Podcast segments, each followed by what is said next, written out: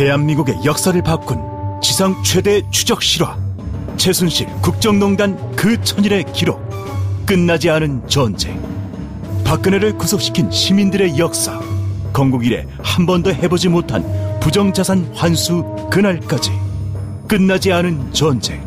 위즈덤 하우스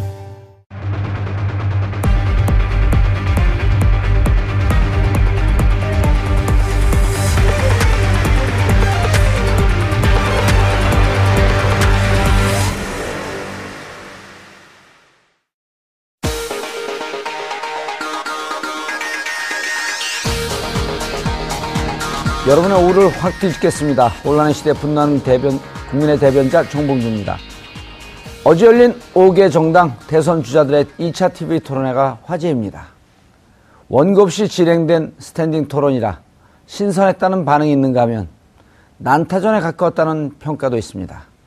실제 대선 주자 측에서는 어떻게 평가하고 있을지 잠시 후 더불어민주당, 국민의당, 정의당 대선 캠프진 세 분 모시고 자세히 말씀 들어보도록 하겠습니다.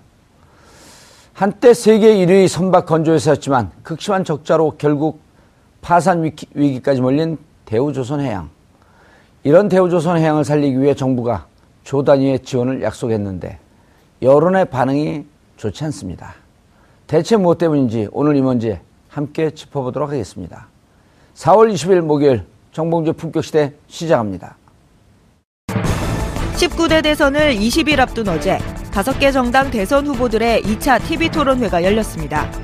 사상 처음 원고 없이 스탠딩 토론으로 진행된 이번 TV 토론회에서 대선 후보들은 안보와 대북관, 증세 문제 등을 두고 치열한 격론을 벌인 상황. 특히 더불어민주당 문재인 후보는 보수권 후보들로부터 국가보안법 폐지 문제, 북한 주적 개념에 관한 질문을 집중적으로 받았습니다. 국민의당 안철수 후보는 상대 후보들로부터 대북 송금 사건, 사드 배치 문제와 관련해 집중 공세를 받았습니다. 한편 정의당 심상정 후보는 문재인 후보의 복지 공약, 안철수 후보의 최저임금 공약을 거침없이 비판했습니다. 5월 9일 대선을 앞두고 대선 후보들의 TV 토론과 선거 운동이 한창인 가운데 지금부터 각 당 대선 캠프진과 함께 19대 대선 전국을 분석해 보겠습니다. 4월 20일 목요일 정봉주 품격시대 첫 번째 이슈 들어갑니다. 지난 17일 공식 선거운동 기간에 돌입하자 각 당의 경쟁 또한 더욱 치열해졌습니다. 지금부터 선대 소속 대표 의원들과 함께 정치권 현황과 촛불 대선 판도를 짚어보도록 하겠습니다. 국민의당 중앙선대위 홍보본부장 김경진 의원님 자리하셨습니다. 안녕하십니까 김경진입니다. 예. 아주 이제까지 입고 오신 옷 중에서 제일 잘 어울리는 옷을 입고 오셨어요. 감사합니다. 색이 잘 맞아요. 집권하고 다시 뵙겠습니다. 예. 반갑습니다, 안철수 의원님. 괜찮습니다. 예. 더불어민주당 선대위 국민주권개헌특별위원회 부위원장 표창원 의원님 자리하셨습니다. 안녕하세요. 표창원입니다. 예. 오늘 이 옷, 이 패션의 열풍에 주도한 네. 예. 아침서부터. 네. 예. 낮술 한잔 하셨어요? 아닙니다. 예. 하루 종일 뭐 선거운동하고 돌아다니다 아, 보니까요. 그래서 좀 상기되셨군요. 예, 지금 예. 발열 현상이 좀 나오고 있습니다. 아. 이걸 프로파일러가 보면 뭐라고 진단을 할까? 아, 좀 쉬라고 하겠죠? 자, 그리고 네. 정의당 선대위 전략기획본부장 이정미 의원님 자리하셨습니다. 네, 안녕하세요. 이정미입니다. 예. 노란색. 네, 옷 중에서는 최고 예쁜 색이죠. 예, 보호색이고. 네. 길거리 가면은 보물 어, 유치원, 음. 유치원 아이들 차량. 네. 예. 자, 자유한국당과 바른정당은 각 캠프의 사정으로 부득이 함께하지 못했는데요. 다음에 좋은 기회를 만들어서 어, 꼭 모시도록 하겠습니다. 세 분의 전문가 의원님들 함께 하시는데 시청자 여러분들께서도 샵 5400, 샵 5400으로 다양한 의견 보내주시면 반영토록 하겠습니다. 자, 굉장히 바쁘시죠? 네. 대변인 왜 그만뒀는지 사람들이 잘 모르지만. 예. 그 네. 대변인 홍보위원장으로 옮겨 앉았어요. 무슨 이유가 있었나요? 어, 제가 상당히 좀 이렇게 창의성이 있어서 예. creativity가 있다라고 당내에서 인정을 받아서 예, 말실수를 했다 이런 얘기네. 아니 대변인보다는 너는 벽보를 만들어라. 벽보를 만들어라. 너는 공보물을 만들어라. 아하. 너는 유세차에 도안을 만들어라. 예. 그래서 특명을 받고 알겠습니다. 홍보본부장으로 자리를 옮겼습니다. 알겠습니다. 믿거나 말거나. 아니 어쨌든 제, 제가 쓸 수 있는 예산이 200억입니다. 어 그래요? 예. 오. 물론 대부분 방송사로 들어가는 것이긴 하지만. 아하, 예. 근데 오늘은 또 받아가잖아요 출연료. 출연료 줍니까? 쭉 조금 주죠. 정치인으로 조금 줍니다. 아, 예. 감사합니다. 자, 첫 번째 유세지 네. 그리고 당의 전략 예. 좀 설명해 주시죠. 첫 번째 유세지는 저희는 호남을 선택했습니다. 음흠. 호남을 왜 선택? 광화문 찍고 내려가셨죠? 그렇습니다. 예. 광화문에서 출근 인사하고 음. 호남으로 갔고 호남으로 간 것은 국민이 이긴다. 과거 5.18 독재 정권에 대항해서 음. 광주 시민이 민주주의의 첫 출발을 만들어 주셨고 예. 또 일부 정당에서는 저희 국민의당을 호남당이다라고 비판을 하고 있지만 예. 안철수 후보는 이렇게 표현을 했습니다. 우리 국민의 당이 어려울 때 호남 주민들이 손을 잡아서 일으켜 주셨고 아하. 전국 정당화 될 수 있는 기틀을 만들어 주셨다. 예. 그래서 이번 대통령 선거도 그 첫 출발점을 호남에서 시작을 하겠다라고 음. 해서 광화문 아침 인사하고 호남으로 예. 그리고 그 다음날 동선은 대구로 갔습니다. 예. 대전 거쳐서 대구로 갔는데 저희 국민의당의 마크가 이 산발이 마크입니다. 산발이. 산발이. 사람 인자. 예. 네. 그래서 어. 서울, 중앙, 대전, 호남, 대구 예. 이렇게 전국의 균형을 맞춰서 가겠다. 예. 전국의 균형 발전, 인재도 음흠. 균형 있게 탕평 인사. 대구 같은 누가 싹 한번 훑고 갔죠. 아, 어쨌든 그래도 예. 죽기는 저희가 주셨습니다. 알겠습니다. 이삭은 죽으셨다. 아니요. 아, 수학을 했습니다. 수학을 했습니다. 알겠습니다. 아, 질문부터 조금. 예.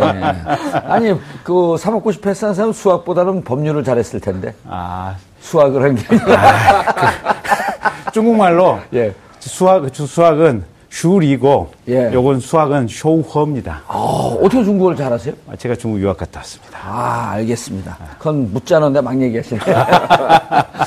자, 표찬 의원님. 네. 어, 첫 유세지. 네. 어, 방금 저희가 이제 힌트를 줬지만 뭐 다들 아시는 거고 네. 대구를 먼저 했단 말이에요. 예. 그리고 당의 전략. 네. 예, 왜 대구로 했는지 그리고 앞으로의 전략. 네.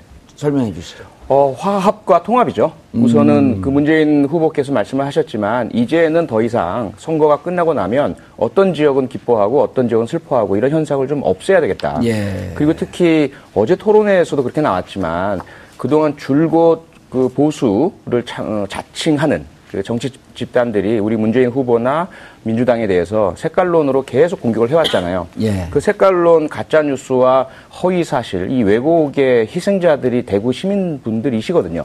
예. 그 대구 시민분들께서 민주당과 문재인 후보에 대해서 어, 잘못된 그 정보들을 많이 접하시면서 어, 여러 가지 뭐 반감도 표현하시고 이런 부분도 있기 때문에 제일 먼저 대구에 찾아가서 음. 어, 인사드리고 우리가 그 대구도 어, 대한민국 국민으로서 예. 함께 갑시다. 아, 그런 어떤 통합의 메시지를 전달해 드린 거죠. 음. 과거 민주당이 첫 선거운동을 하면서 대구에서 시작한 사례가 없었다라고 하는 말씀도 하셨었죠? 네네. 예. 네. 과거에 그렇게 어, 좀 과감하게 음. 어, 그 지역의 어떤 틀을 깨고 어, 가장 지지율이 낮게 나오는 현실적으로 그렇죠. 그곳에 먼저 간다는 것은 사, 상당한 위험이고 모험이고 음. 도전이거든요. 그 지금은 많이 올라왔잖아요. 그래도. 많이 올라왔죠. 예. 과거에 비해서 이런 일이 없었으니까 음. 그만큼 또 감사의 의미도 있고요. 대구 시민 여러분께 감사드리는 예. 의미도 있고요. 알겠습니다. 심상정 후보님. 네. 왠지 열심히 하시는데 좀 짠한. 예, 첫 그, 네. 출발 네. 어디서 하셨죠? 그리고 전략을 네. 어, 전체 컨셉이 슬로건이 노동. 네. 노동이, 노동이 당당한 나라. 어, 노동이 당당한 네. 나라. 어디서 선거운동을 시작하셨나요? 어, 저희는 구로 디지털 단지에서 시작을 했습니다. 예. 우리나라 청년들은 딱 두 가지 종류밖에 없는데요. 하나는 돈 쓸 시간이 없거나 쓸 아. 돈이 없거나 그러니까 너무 일을 많이 하거나 일자리가 아. 없거나 둘 중에 하나지 않습니까? 예. 그런데 어, 청년 IT 노동자들이 제일 많이 일하는 곳이 구로 디지털 단지입니다. 근데 음. 그곳이 뭐 오징어 잡이 배가 뜬다, 구로에 등대다, 24시간 불이 꺼지지 않는 굉장한 장시간 노동에 시달리는 예. 청년들이 모여 있는 곳입니다. 그곳에서 이제 좀 적정 시간 일하고 적정한 임금으로 대접받는 음. 일하는 청년들이 이제 연애도 좀 할 수 있고 결혼도 할 수 있고 아이도 낳을 수 있는 그런 세상으로 되어야지 정권 교체가 되는 음. 것 아니냐. 우리 삶이 변해야 어, 정권이 바뀌는 것 아니냐 이런 호소를 드렸고 네. 어, 어디를 가든 확실히 이 청년들한테 정의당에 대한 호감, 호응들이 음. 많이 있다고 보여집니다. 어, 모든 그 사회가 이제까지는 60년 동안 기업에게 몰아주기 굉장히 많이 해왔지만 그랬죠. 기업이 잘 돼서 국민의 삶이 나아진 것이 아니다라는 거를 음. 많은 국민들이 이번에 깨닫게 됐습니다. 그래서 이제 좀 노동하는 사람들이 일하는 사람들이 자신의 권리를 당당히 주장하고 보장받는 그런 사회로 나아가자는 것에 역점을 두고 선거운동을 하고 있습니다. 예. 자, 국민의당이 광주에 가서 네. 어, 거리 유세보다도 골목 을 누비기 시작했어요. 음. 그것을 어, 오마이뉴스에서는 네. 아주 극찬을 하면서 썼어요. 네. 마이크를 통해서 만나는 시민과 거리를 만, 골목을 누비면서 직접 만나는 시민 네. 누가 누구의 심장을 움직일 것이냐. 근데 그 전략을 그렇게 선택한 이유가 있나요? 음, 광장의 시민도 소중하고 예. 또 골목의 시민도 소중한데 음. 골목에 들어가 보면 좀 더 생생한 느낌이 사실은 예. 오죠. 그러니까 골목 속에 들어가서 음. 어떤 분들하고 마주 서서 눈과 눈을 마주하고 있으면 예. 그 사람의 삶의 느낌이 음. 그대로 전달돼서 오거든요. 나 힘들어요. 나 지금 슬퍼요. 음. 저에게 뭔가 손길을 내밀어 주세요. 그걸 따뜻한 위로를 1초 안에 악수해서 그걸 다 느끼나요? 1초는 아니겠지만 손을 아. 잡고 눈을 보면서 음.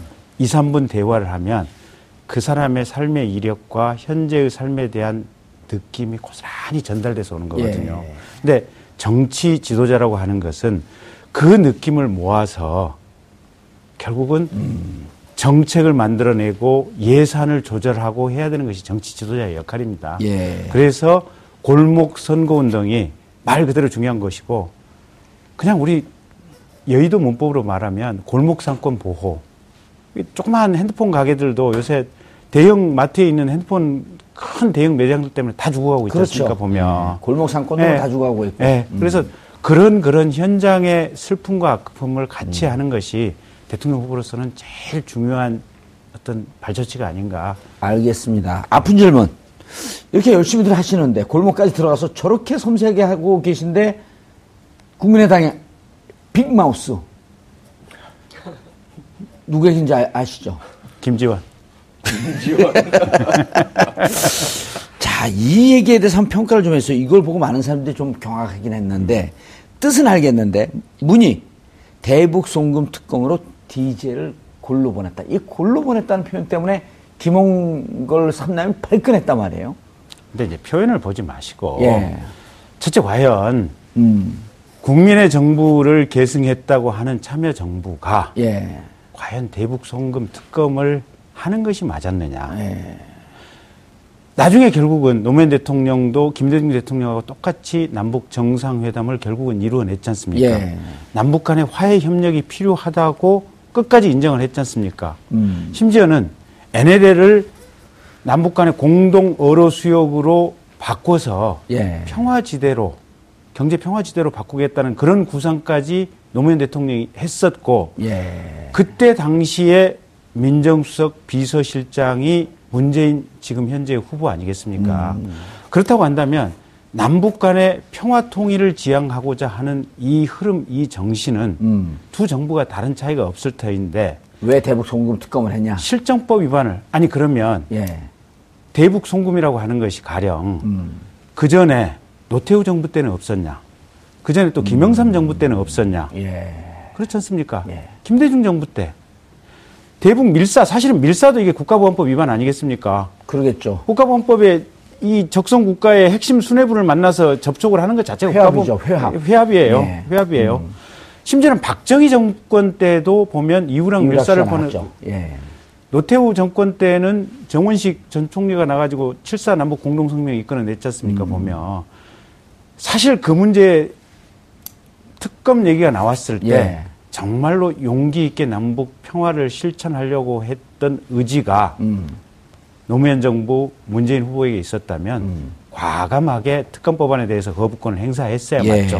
알겠, 그 알겠습니다. 사실은 표현은 약간 거칠었지만 예. 그 용기 없음, 음. 그 남북 평화에 대한 의지 없음에 대해서 냉철한 비판을 한 거죠. 표현은 문제가 있었지만 다소 문제가 있었지만 내용을 봐줘라. 표현도 잘했으면 좋았을 텐데. 아니, 내용도 심각한 문제가 있죠. 어, 그래요? 그거는 정말 어제 토론에서도 그. 잠, 잠깐만요. 네.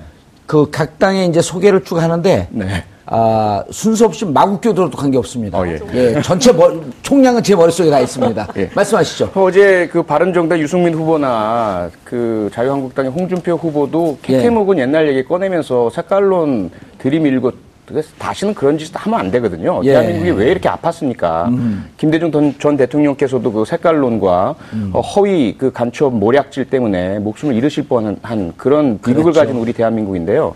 근데 문제는 그 대북 송금 특검이 참여정부가 한 게 아니잖아요. 음. 그 야당들이 그렇게 막 주장을 하고 끌어오르고 국회에서 특검 법안을 통과시켰는데 음. 거부권 말씀하셨지만 물론 거부권을 행사할 수도 있었습니다.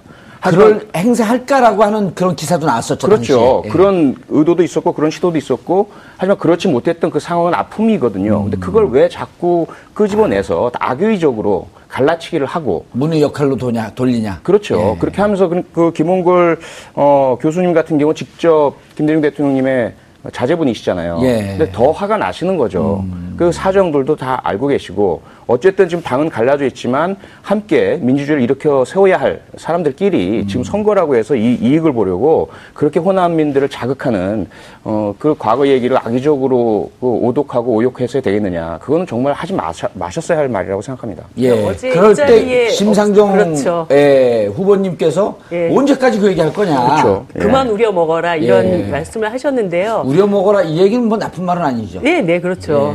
예, 재탕 삼탕 우려 먹는 네. 그거에 대해서. 항상 남북 관계 음. 얘기가 나올 때마다 숲을 보지 않고 나무를 자꾸 보는 그런 얘기 중에 하나의 테마죠, 이것이. 예. 그런데 지금 생각해 보면 남북 관계를 개선하려는 의지와 실정법 사이에서의 어떤 그 부딪힌 마찰이 있었고 그래서 또 겪게 되는 여러 가지 아, 아픔이나 문제점들이 있었다고 봅니다. 근데 지금에 있어서는 오히려 지난 이명박 박근혜 정부 10년 동안 굉장히 후퇴된 남북 관계를 어떻게 더 진전시킬 것인가에 대한 이유 구상을 얘기하는 것이 훨씬 더 중요하다. 그리고 그 당시에 그런 실정법이 실제로 관계 개선에 걸림돌이 되는 부분이 있었다면 그것을 예. 어떻게 어, 개선해 나갈 것인가 이런 것을 얘기하는 것이 더 옳은 태도죠. 아, 그때 당시에 그 이제 뒤늦게 밝혀진 기사들을 보면 내용들을 보면 어 김대중 전 대통령께 통치 행위였다라고 좀 말씀 좀 해주십시오. 그렇게 되면 특검이 저렇게 야당이 하는 것에 대해서 우리가 피해갈 수 있는데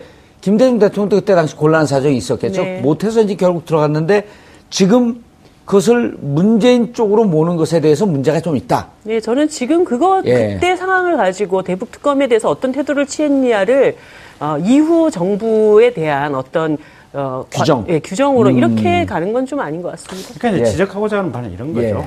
용기 없음이죠. 용기 없음. 용기 없음. 아. 똑같은 철학, 같은 생각을 가지고 있었으면 과감하게 아무리 야당들이 법안을 만들어서 통과를 시켰다고 할지라도 예.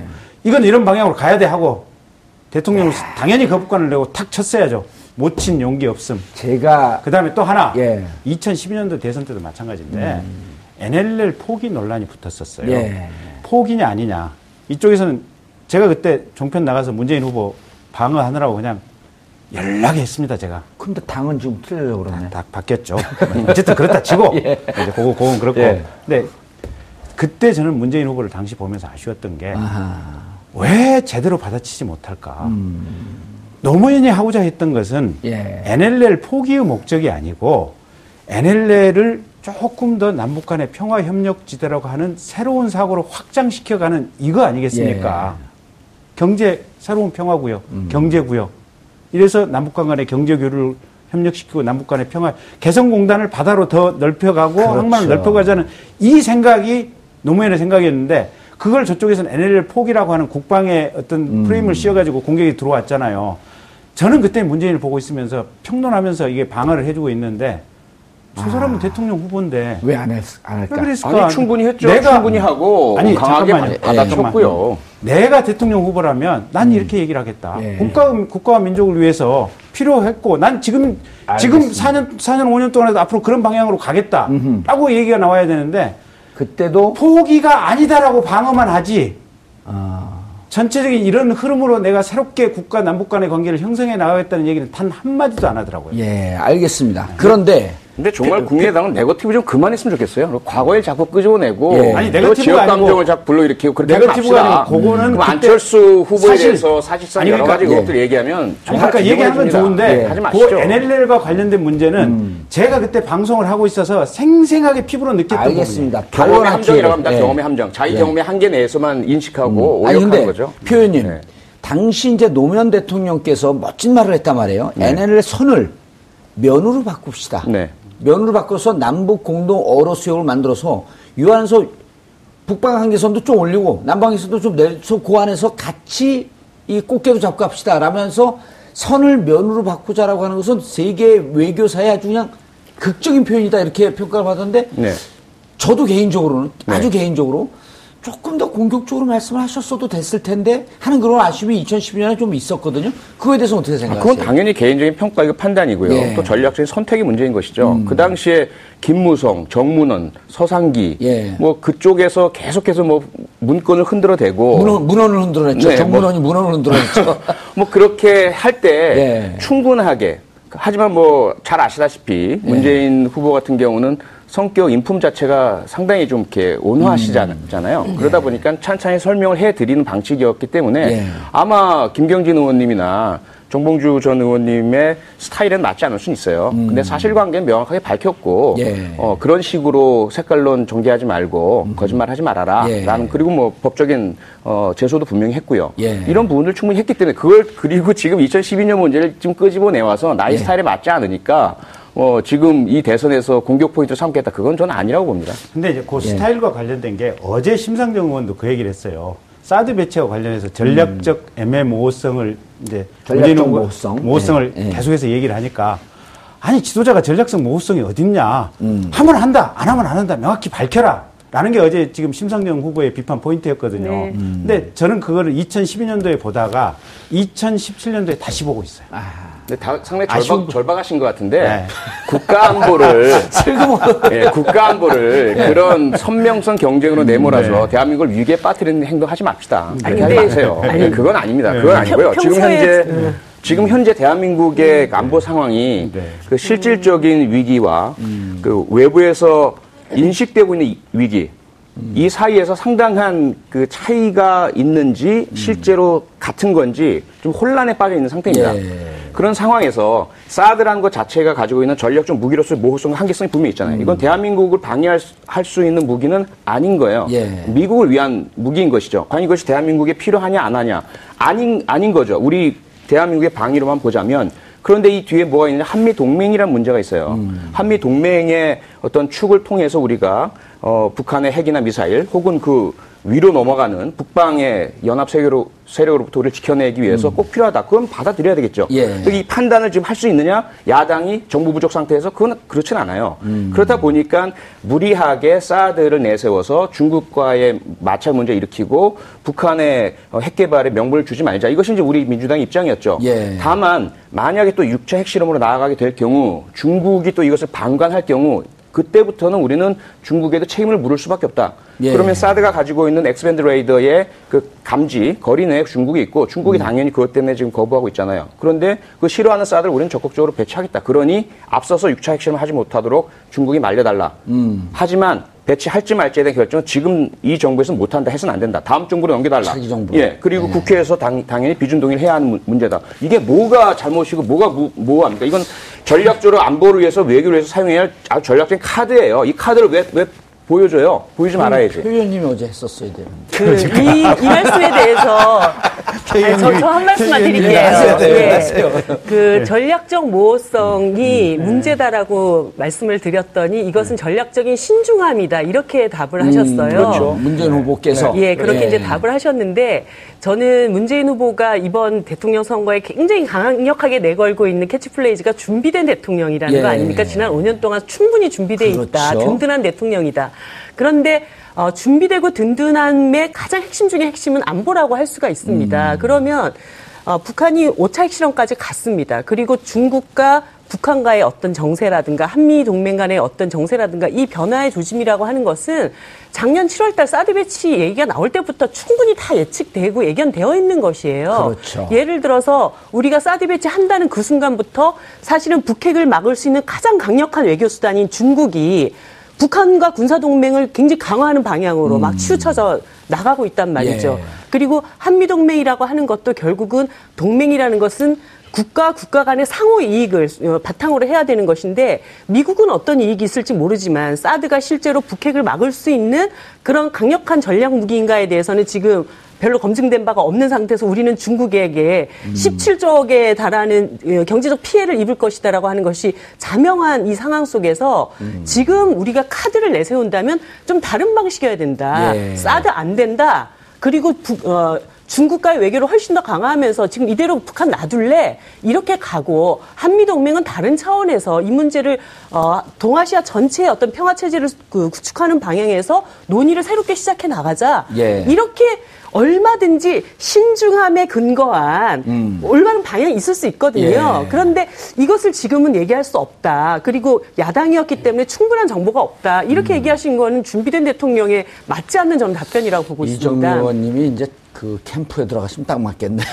근데 그건 정의당식 선택이고요. 그건 예. 선택의 다양성이 있습니다. 물론 그게 더 강한 카드가 예. 될 수도 있어요. 예. 근데 정당의 선택이라는 것이 아니에요. 하지만 하지만 그렇죠. 예, 그러한 선택의 방법이 있고요. 예. 그 다음에 어, 우리 문재인 후보나 더불어민주당의 전략적인 선택의 방법이 있어요. 알겠습니다. 그리고 상대가 예. 서로가 가지고 있는 정보의 양이 있고, 그리고 뭐 자문의 그 정도가 있고요. 그 다음에 대한민국 미래를 본 시각들이 있습니다. 어쨌든 안보를 튼튼히 하, 한, 한다는 이 본질이 중요한 것이죠. 조금 예. 좀 지켜보시죠. 아니, 알겠습니다. 그러니까 아니, 여기 예, 한 가지 예. 말씀드릴게요. 그러니까 안보 문제는 정당 간의 해법이 다를 수 있지만 결국 국가의 선택입니다. 음, 그 국가가 어떤 어, 올바른 방향을 선택할 것인가에 대해서는 각 당의 이견이 있을 수 있다. 이렇게 치부될 수는 없는 것이죠. 가장. 올바른 방법으로 합의를 해가야 아니요, 되죠. 지금 이정미 그 의원님 말씀 대- 대단히 위험해요. 그왜 그러냐면 자유한국당이 그런 식으로 접근하거든요. 안보의 다양성 필요 없다. 주적이라고 시- 뭐 말해라, 표현해라. 예. 지금 김정은한테 욕해라. 어, 이런 식의 예. 십자가 밟기를 요구하는 것과 유사합니다. 방향성은 다르지만 이건 다를 수가 없- 우리 입장을 그대로 받아들여라. 그건 강요예요. 그렇게 하시면 안 됩니다. 아니, 아닙니다. 정의당은 이것이 예. 옳다. 정의당 이 이렇게 하겠다. 그렇게 하시면 얼마든지 좋아요. 아니, 그런데, 그런데 당신들은 틀렸고 우리는 우리는 맞다. 그렇게 뭐 접근하시면 아니요. 이건 안 각. 정당의 선택이다라고 제한을 두는 것은 옳지 않다는 것이죠. 국가를 운영하실 아니죠. 분들은 그런 아니죠. 여러 가지 의견들을 종합해서 알겠습니다. 어떤 게 가장 국가의 이익이 되는가 이 방향을 결정해야 된다는. 말씀드리는 거죠. 사드 문제에. 대해서 어, 좀 정리를 하고요. 어, 지금 보시는 분들은 재밌다고 계속 그러는데 저는 등에 식은땀이 납니다. 요 선을 넘을까봐 불안불안해 죽겠어요. 선을 넘을까요, 과연? 자, 아, 이제 그 대선 그리고 각자의 이런 거예요. 우리 그 청취자분들이 어, 토론에서 무척 잘하는 제가 아는 와이모 전 의원이 있는데요. 토론이 끝나고 TV에서 여론조사를 하면 그분은 늘 토론에서 이기는데 시청자들의 마음은 상대편한테 가 있어요. 그 토론에서 이기는 것이 과연 무엇인지에 대한 아, 조금 다른 시각들이 있는데. 자, 이제 어제 얘기를 좀 해볼게요.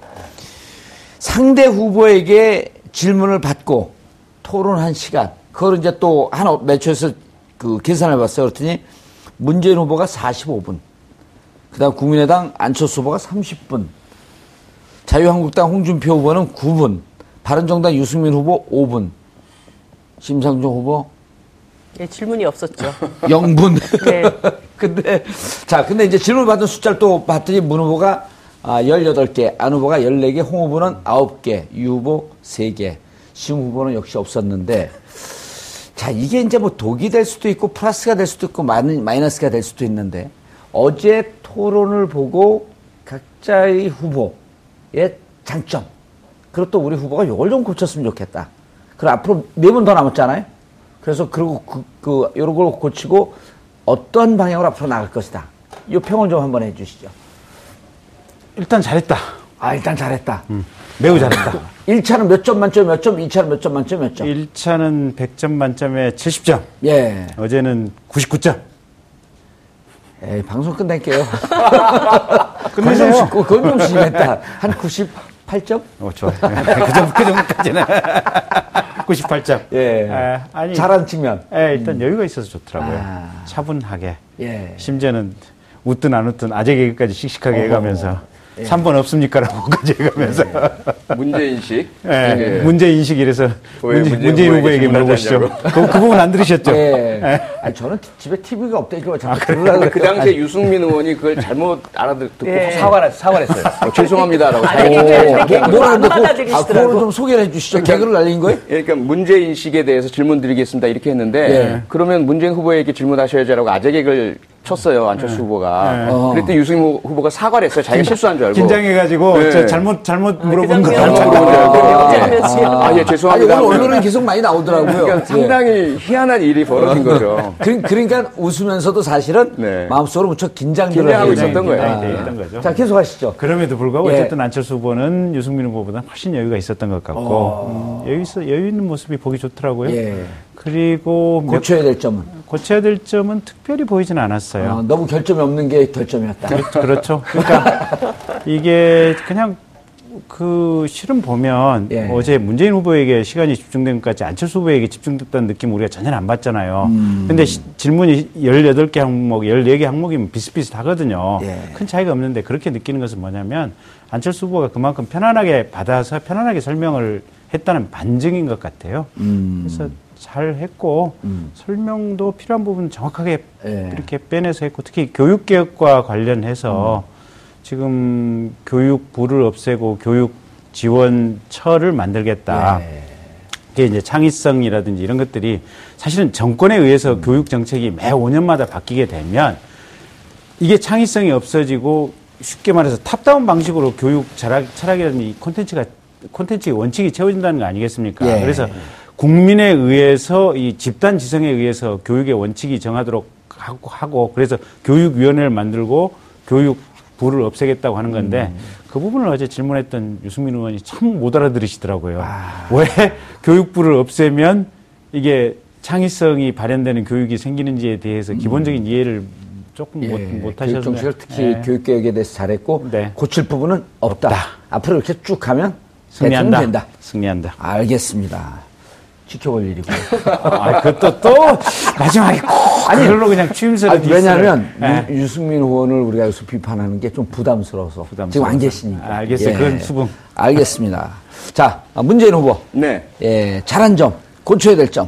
어, 그 무수한 질문의 공세. 예. 4대1의 그 아주 불공정한 싸움 같은 음. 거의 뭐 토론회가 아니라 청문회 였죠. 그렇죠. 문재인, 문재인, 청문회였다라고 하는 이제 언론 보도 나오고 있죠. 네. 예. 잘 견뎌낸 것 같아요. 잘 음. 견뎌내셨고, 음.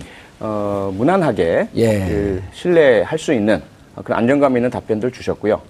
다만 뭐 아쉬움도 당연히 있었죠. 특히 지지자분들이 많이 답답해 하셨던 것 같아요. 저한테 예. 많은 연락 주시고 SNS에 글이 많이 올라오는데, 어, 좀 더 강하게 되받아치지.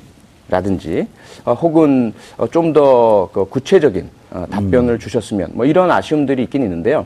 어, 그 부분들을 저는 단시일 내에 그 토론의 스타일이나 어떤 뭐 내용에 대해서 갑자기 바꾸려고 할 필요는 없다고 보여집니다. 어, 단점, 결점은 안고 가되 예. 강점을 그대로 유지하시는 것이 더 낫다라는 생각이 듭니다. 예. 앞으로 이제 네 번쯤 남았는데 전략의 수정이나 뭐 이런 게 있을까요? 아니면 그냥 아마 큰 틀의 전략 수정은 없을 것 같고요. 어, 어떤 미세한 음. 어떤 준비들 예. 어제 토론을 통해서 복귀를 이제 분명히 하거든요. 예. 복귀를 예. 해보면서 미약했던 부분, 아, 요건 분명히 이런 답이 음. 있었는데 못 해줬다라든지 그리고 상대방의 질문이 집중되었을 때 그것을 좀 컨트롤하는 미세한 기법이라든지 예. 이런 부분에 대한 개선은 분명히 있을 것입니다. 음. 3, 26%나 나왔어요. 네. 엄청난 거죠. 네. 예. 자, 심상정 후보. 네. 사실 내용도 좋고 네. 토론도 잘했는데 질문도 하나도 못 받은 게 좀 아쉽다. 네, 그게 제일 네. 아쉽죠. 그러니까 우리 후보가 얼마나 준비되어 있는 대통령 후보인지를 충분히 보여드릴 수 있는 기회였는데 아까 이제 표 의원님이 불공정한 어, 경쟁의 장이었다고 얘기하는데 아, 가장 불공정한 피해를 입은 후보는 심상정이었다고 봅니다. 좀 있었으면 하나 아쉬움이 네, 있는 거죠. 그러니까 이전 토론은 예. 반드시 세 명의 후보에게 그 질문을, 해야 된다라는 그런 어. 룰이 있었는데 이번에는 그런 것이 없다 보니까 아. 당연히 선두주자에게 질문 공세가 갈 수밖에 없는 것이고 문재인 후보에게는 굉장히 어저께는 유리한 환경이 펼쳐진 것이죠. 자신의 모든 정책을 가감 없이 얘기할 수 있는 시간이 엄청나게 부여됐기 때문에 아, 그 점에서는 사실 이제 심상정 후보에게 굉장히 아쉬웠던 아, 그런 토론이었습니다. 하지만 뭐 첫 번째 토론이나 두 번째 토론이나 어, 모든 정책에 대해서 굉장히 일관된 철학을 가지고 있었고 굉장히 구체적인 정책이 준비되어 있다라는 것을 보여드린 측면에서는 어, 심 후보가 이번 토론 과정에서 여러 가지 국민들에게 좋은 평가를 얻을 수 있는 기회였다고 생각이 들고요. 예. 다만 어제 이제 토론 이후에 오늘 어, 정의당에서 여러 가지 지금 뭐 그 문재인 예, 문재인 후보 지지자들로부터 예. 뭐 폭탄이 지금 막 떨어지고 있어요. 문자 폭탄. 거의 뭐 예. 거의 업무를 볼 수 없을 정도로 항의 전화 오고 어, 뭐 18원을 보내려고 하는데 28원을 보내겠다 뭐 이런 어... 여러 가지 것들이 있는데 이런 생각이 왜 듭니다. 왜 그랬었죠? 그 대목은 왜 그랬던 겁니까? 어, 이런 생각이 듭니다. 그때 이제 어, 사실 우리 정의당만이 지금 유일하게 노동의 음. 권리의 문제에 예. 대해서 굉장히 강조하는 정당이고 대통령 후보다 보니까 어, 이 노동 유연화 그리고 수많은 비정규직이 양산됐던 과정 이것이 이제 어디로부터 비롯되었던가 어, 이것이 그 김대중 노무현 정부 때 시작됐던 노동 유연화 정책으로부터 시작된 거 아니냐. 예. 어, 사실 그것 때문에 고 노무현 대통령께서도 임기가 끝나고 나서 이 문제에 대해서 우리가 정리해고를 너무 쉽게 받아들였던 음. 것 그리고 노동위원회를 너무 많이 받아들였던 것에 대한 좀 성찰이 필요하다 이런 말씀도 하셨고 그래서 이러한 성찰에 그 기반해서 우리가 노동 정책을 앞으로 어떻게 밀고 갈 것인지에 대한 그런 합의를 좀 끌어내고 싶었던 질문이었다고 예. 봅니다. 그런데 이제 많은 분들이 아, 정권 교체는 돼야 되는데 이 문재인 예. 후보를 때려가지고 아. 저 정권 교체 안 되면 어떻게 하냐 이런 걱정들이 참 많으셨던 것 같고 음. 그런 측면에서 어, 심상정마저 문재인 때리게 하냐 예. 어, 너무 진짜 속상하다 이런 것들이 많이 있는 것 같은데요. 제일 중요한 것은 차기 정부에 지금 가장 눈치를 봐야 되는 사람들은 개혁의 열망을 담은 음. 국민들이라고 봅니다. 예. 그럴 때 지금 1, 2를 다루, 어, 다투는 후보들께서 전체 국민의 지지를 골고루 받아야 된다는 일념 때문에 보수 표심 잡기로 음. 우르르 몰려가고 아하. 있을 때 정의당이 굳건히 개혁에 예, 어, 국민들의 열망을 실현하는 곳에서 문재인 후보든 안철수 후보든 그런 면에 부족한 점을 비판하고 견제하고 이런 역할을 해야지 저는 대한민국이 좀 더 올바른 방향으로 갈 수 있다고 믿고 있고요. 그런 예. 점으로 받아들여셨으면 합니다. 알겠습니다. 여기 지금 안 계시지만 유승민 의원 후보하고 어, 홍반장 아, 후보십니다. 이제. 예, 이제 후, 아니, 방, 홍, 후보. 네, 후보라고 예. 해드려야 돼요. 관계, 관계 네. 없습니다. 저는 못 걸어요. 아, 선관위에서 선관위에서. 아, 선관위에서 선관위 걸수 있겠네. 네. 자, 두 분의 어, 긍정적인 면이든 부정적인 면이든 네. 주목해서 봤을 봐야 했을 측면들. 어, 일단 씩씩하시잖아요. 예. 아니 유승민 후보하고 홍, 홍 후보 누구 씩씩하는 겁니까? 두 분 다. 두 분 다. 네. 씩씩하고 아, 예. 꿋꿋하고 굳건하게 예. 토론하고 질문하시잖아요. 대한의 바른 청년. 그렇습니다. 바, 른 청년. 근데 어쨌든 홍반장 후보님께서는 예. 예. 상당히 좀 약해지신 건데 가면 갈수록. 어, 그래서 어제 가장 키워드가 네. strongman인 줄 알았더니 음, 나이롱맨이다. 나이롱맨이다. 가문 대, 선 후보 첫날 멘트하고 예. 둘째 날 멘트하고 드디어 어제 멘트를 보면 힘이 좀 빠진 거니까 양념도 예. 양념이라고 할 수가 없어요. 음. 아. 양념 맛이 안 나 더 이상. 아하. 그래서 홍 반장 홍 후보께서도 드셔 본래의 맛을 잃었다. 지지율은 올라가고 있어요, 근데 지지율 지지율도 곧 꺾인다. 아 꺾인다. 네. 예, 그다음에 유승민 후보. 유승민 후보. 예. 생존을 위한 몸부림이다. 아. 바른 생활 청년께서도 생존을 위해서는 저렇게 노력을 하시는구나. 예. 어제는 돋보였나요? 아니면 그냥 1차 때보다는 좀 그저 그랬나요? 아니, 1차 때도 그렇고 어제도 그렇고 항상 돋보여요. 토론은 돋보여요? 네, 돋보이는데 음. 문제는 이제 본인이 가지고 있는 위치와 예. 또 본인의 어떤 지지율 때문에 보면 지지율이 넉넉한 사람들은 대체로 조금 품이 크게 이렇게 받아주는 형태고 그렇죠. 지지율이 낮은 예. 쪽은 어떻게든지 잽을 때리려고 하거든요. 음. 그래서 그런 부분들은 구도적으로 이제 구조적으로 정치를 해본 사람은 어쩔 수 없다는 예. 것을 저희는 이제 알고 보는데 어, 대체로 토론은 괜찮았다. 예, 알겠습니다. 두 분의 평가 한번 해주시죠. 근데 저는 제일 아쉬웠던 게 유승민 후보예요. 예. 물론 이해는 하죠. 그러니까 과거, 현재, 미래 세 가지를 놓고 봤을 때 이제까지 칼라 틀리게 어제는 안보 네. 개념을 너무 오른쪽으로 가갖고 예. 집약에 예. 좀 물고 늘어진 경향이 있죠. 네, 그 부분이 예. 김경진 의원님 생각에 전, 저도 전적으로 동의하는 것이 예.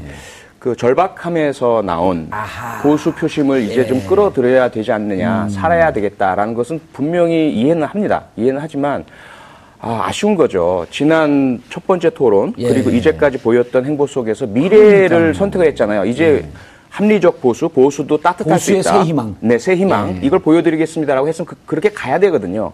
근데 다시 과거를 끄집어내고 음. KK묵은 50년대식 메카시즘, 어, 그리고 이 색깔, 색깔론. 예. 이것을 가지고 자꾸 어떤 그 상대 후보들을 공격을 해가면서 그렇다고 해서 사실 상대 후보에게 큰 데미지가 가진 않아요. 음. 문제는 자신이 홍준표 후보 이상의 보수의 대변자다라는 것을 보여주려고 하는 그래서 지금 아직 오지 않고 있는 보수표를 받아야 되겠다. 음. 왜냐하면 그 자신의 정당 내에서 후보 사퇴론까지 나오고 예. 어, 지, 지율이 10%까지 4월 말까지 나오지 않으면 사퇴해라 이런 얘기가 나오는 상황이다 보니까 음. 지지율을 끌어올려야 한다라는 어떤 강박관념을 가지게 된 것 같아요.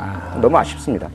그러니까 이제까지 보면 네 분의 후보가 네. 어, 정말 정책적으로 국민들이 조금 그 인상 쓰는 측면이 있지만 그래도 어, 이번에 정책 대결을 하려고 부단히 노력한다라고 할 때 유일하게 그 홍준표 후보만 지역 감정, 네. 안보, 색깔론. 색깔론 이런 네. 거를 할 때 혼자 이렇게 고립되면 좀 작아지는 듯한 모습을 보이다가 어제 유승민 후보가 가시면서 좀 커졌어요 그게 네. 그런 느낌이 좀 있었다는 그럼요. 거죠. 그, 게 예. 상당한 그런 그 시너지 효과 내지 상승 효과가 예. 나타난 거죠. 두 사람이 치고받고 하, 하면서. 예, 불굴홍 빨간 넥타이도 한번 얘기해 주셔야죠. 아, 예, 뭐, 그분이야. 예. 사실 좀, 좀 죄송한 말씀이지만 좀 제가 부끄럽습니다. 그분 이렇게 뵈면. 조금 음. 그래도. 정당 아닌 게 참 다행인가요? 예, 그렇기도 하고, 같은 정치라는, 정치에 대한 그 국민의 불신과 혐오 이런 예. 부분들이 있잖아요. 그걸 어쨌든 같은, 당을 달리 한다 하더라도 같이 타파해 나가야 되거든요. 좀 긍정적인 방향으로, 음. 알겠습니다. 음. 비판과 공격을 하더라도 합리적으로. 근데 계속해서 막말 퍼레이드를 해 나가시면서 그것도 문제가 아니다라고 본인이 인식하고 계신 모습은 좀 아쉽습니다. 음. 알겠습니다. 그, 뭐, 홍 후보께서는 10% 전략에 딱 맞춤 토론을 했다. 자기 10%만 확실히 쥐고 가면 된다라는. 어, 그런 전략을 어저께 구사했다고 보이는데요. 반만 받아도 된다는 얘기인가요?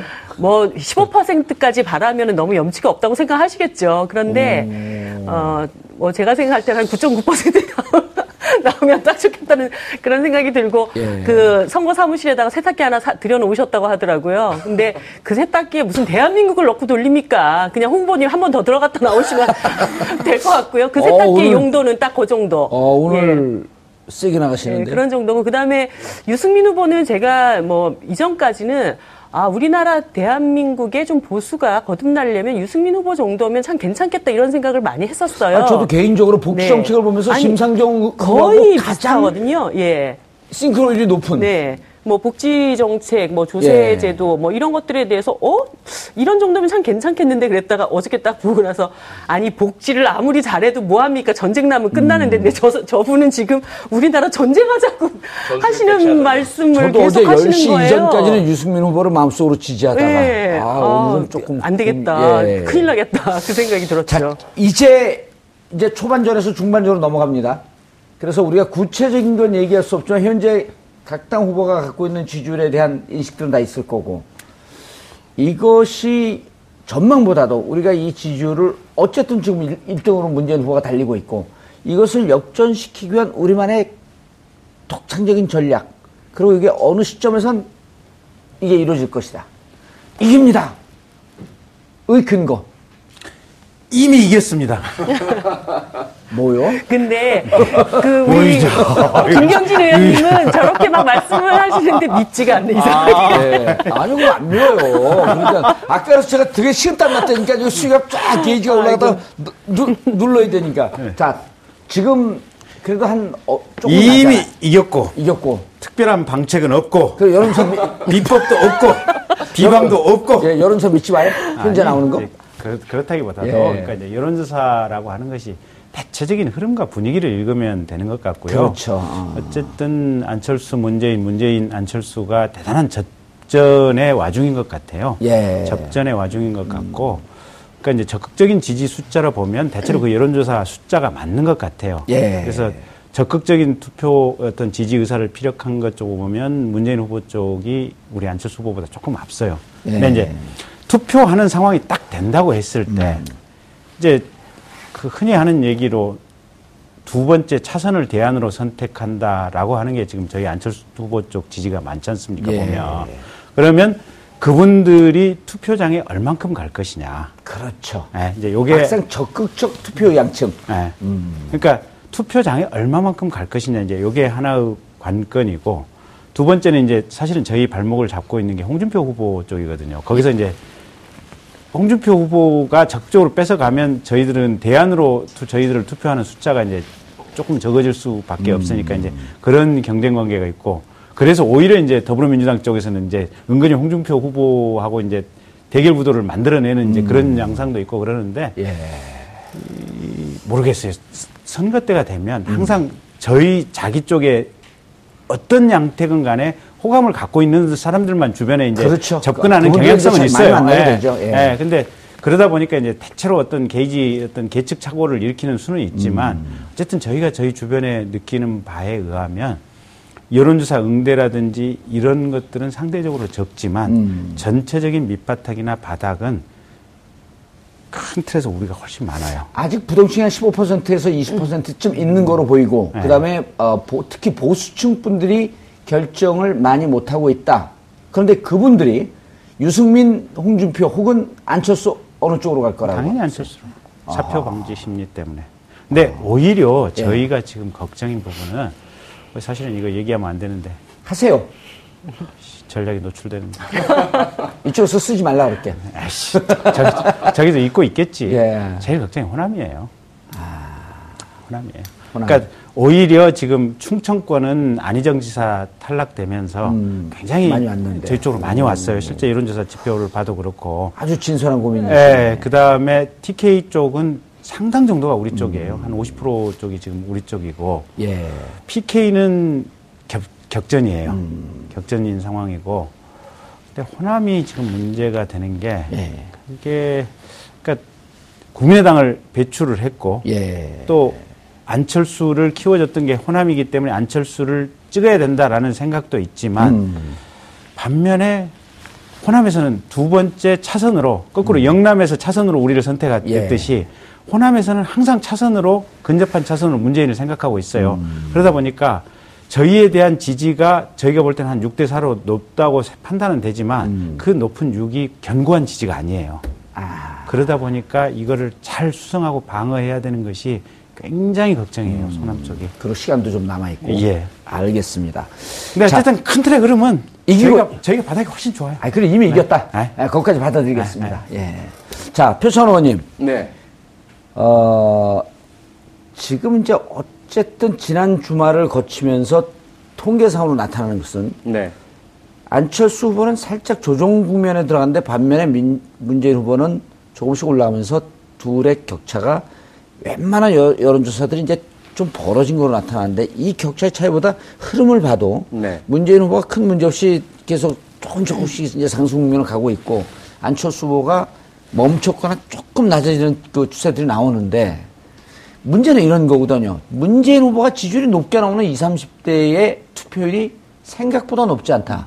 근데 이번에 20, 30대가 투표를 많이 하겠다라고 하지만 또 결국 당일날 가서 연휴에 겹치는 마지막 날 임시공휴일까지 되어 있는 날, 20, 30대가 과연 투표장에 이렇게 나오겠느냐?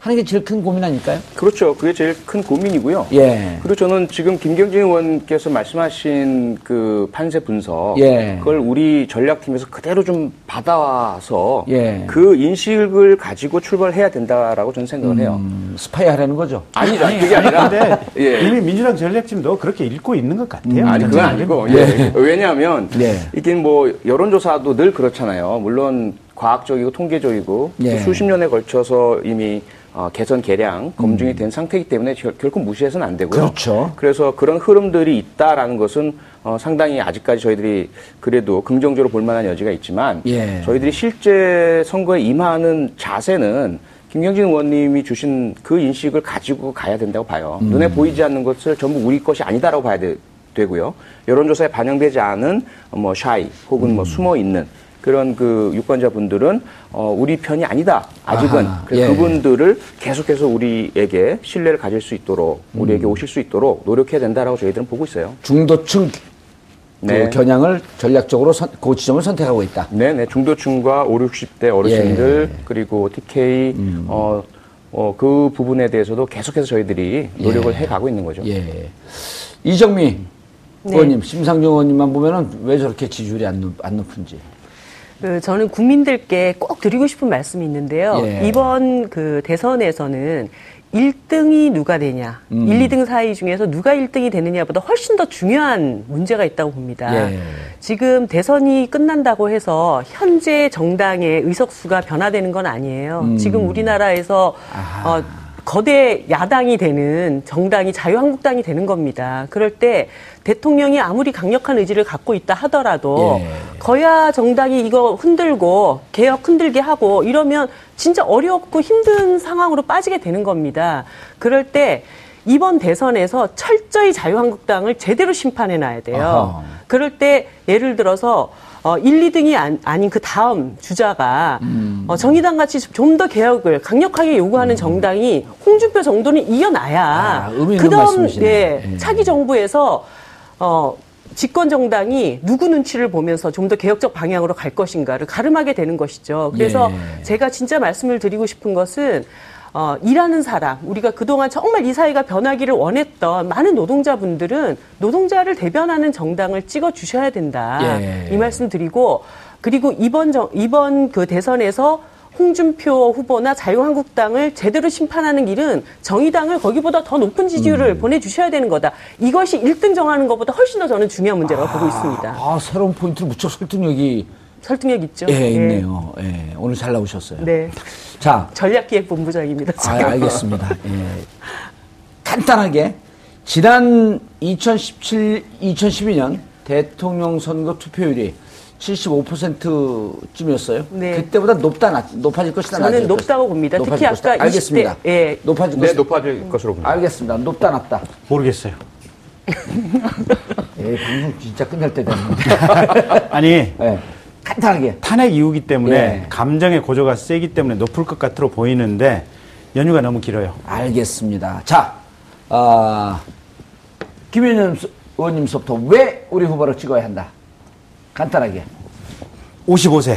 예. 젊고 싱싱하고 음. 튼튼합니다. 예. 절대로 이름 헛소리 안 하는 사람입니다. 음. 두 번째 뇌생남입니다. 뇌생남. 예. 예. 머리도 좋고 예. 공부 많이 했던 사람입니다. 예. 세 번째 양보해야 될 때 양보했던 사람입니다. 음. 2012년도 때 박근혜에 대항해서 문재인 안철수 누가 야권 단일 후보가 됐느냐 하는 그 중차지한 시점에서 두 캠프 간의 단일화 합의가 안 됐을 때 음. 안철수 후보 과감하게 야권 단일 후보를 위해서 본인의 모든 것, 모든 것을 내려놨던 사람입니다. 말은 무슨 얘기든지 할 수 있지만 본인이 과거에 살아왔던 행적을 보면 음. 이 사람이 앞으로 어떻게 정치를 할 것인지 어떻게 대통령으로 행적, 행정할 것인지 파악할 수 있습니다. 알겠습니다. 표창 의원님, 왜 문재인 후보가 대통령이 되어야 하는지? 네, 후보들 중에 유일하게 국정 운영 경험이 있고요. 예. 참여정부에서 그 망나니 같은 북한을 어, 르고 달래서 결국 북핵 폐기까지 예, 음. 일궈낸 육자회담의 주역입니다. 그리고 본인 스스로가 어, 특전사 사병으로 음. 온몸을 바쳐서 국가안보에 헌신했고요. 대학 시절에는 민주화 운동, 5.18 광주 민주화 항쟁, 을 부산을 포함해서 전국에 알리다가 구속까지 됐던 어, 민주투사였고요. 그리고 어, 최근에 우리나라에 벌어졌던 모든 불행한 사건에 함께 했죠. 공감 예. 능력이 누구보다 뛰어납니다. 음. 어, 국민 한 분한 한 분을 섬기고 국민 한 분한 한 분이 아파하실 때마다 그 곁에서 함께 어, 고통을 나누셨던 분. 그래서 앞으로도 국민들을 행복하게 그 삶을 바 꾸고 나라를 나라답게 만들 유일한 후보이기 때문에 문재인 꼭 지지해 주시기 바랍니다. 알겠습니다. 정의당 심상조 번이 기호가 몇 번인지 일단 말씀해 주시고. 기호 5번입니다. 예. 이번 대선은 촛불이 만들어낸 대선입니다. 촛불 광장에서 수개월 동안 우리 국민들이 이야기했던 것, 비정규직 제발 없애달라, 청년들 일자리 좀 만들어 달라, 여성들 임금 차별 없고 보육 문제 좀 해결해 달라, 이런 요구가 만들어낸 대선입니다. 이 네. 요구에 대해서 표심 때문에 오락가락하지 않고 일관되게 촛불 광장의 민심을 그대로 어, 정책에 반영하고 실행할 수 있는 유일한 후보가 심상정이라고 생각을 합니다. 예. 내 삶을 바꿀 수 있는 대통령 후보, 내 삶을 바꿀 수 있는 사람이라면 찍어줘야 되는 후보. 예. 어, 이제는 사표 같은 거 없습니다. 내 음. 삶을 대변하는데 찍는 표가 어떻게 사표가 될 수 있습니까? 예. 네, 그런 표가 응집이 돼야 차기 정부의 개혁성이 분명하게 담보될 것이다. 저는 이렇게 믿고 있습니다. 예. 내 삶이 바뀌기를 원한다면 심상정에게 투표해 주십시오. 예, 알겠습니다. 자, 구, 국민의당 김경진 의원님, 더불어민주당 표창원 의원님, 그리고 어, 정의당 이정미 의원님 모시고, 모시고 말씀 들어봤는데 아, 솔직한 제 개인의 평가는 어제 대통령 후보 토론회보다 훨씬 재밌었습니다. 왜냐하면 제가 대통령 후보 토론회는 보지를 못했습니다. 자, 세 분 의원님 감사하시고요. 감사하고요. 그리고 어, 다음 주에 또 한 번 더 모시도록 하겠습니다. 감사합니다. 네, 감사합니다.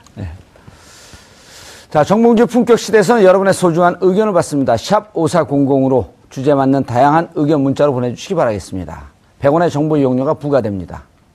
한 발 더 깊이 들어가는 시사 분석. 여러분 지금 생방송으로 진행하는 정봉주 품격 시대와 함께하고 계십니다. 오늘 방송 좋았나요? 방송에 대한 응원 이렇게 표현해주세요. 다운로드하기, 댓글 달기, 구독하기, 하트 주기. 더 좋은 방송을 위해 응원해주세요. 그리고 2부도 함께 해주세요.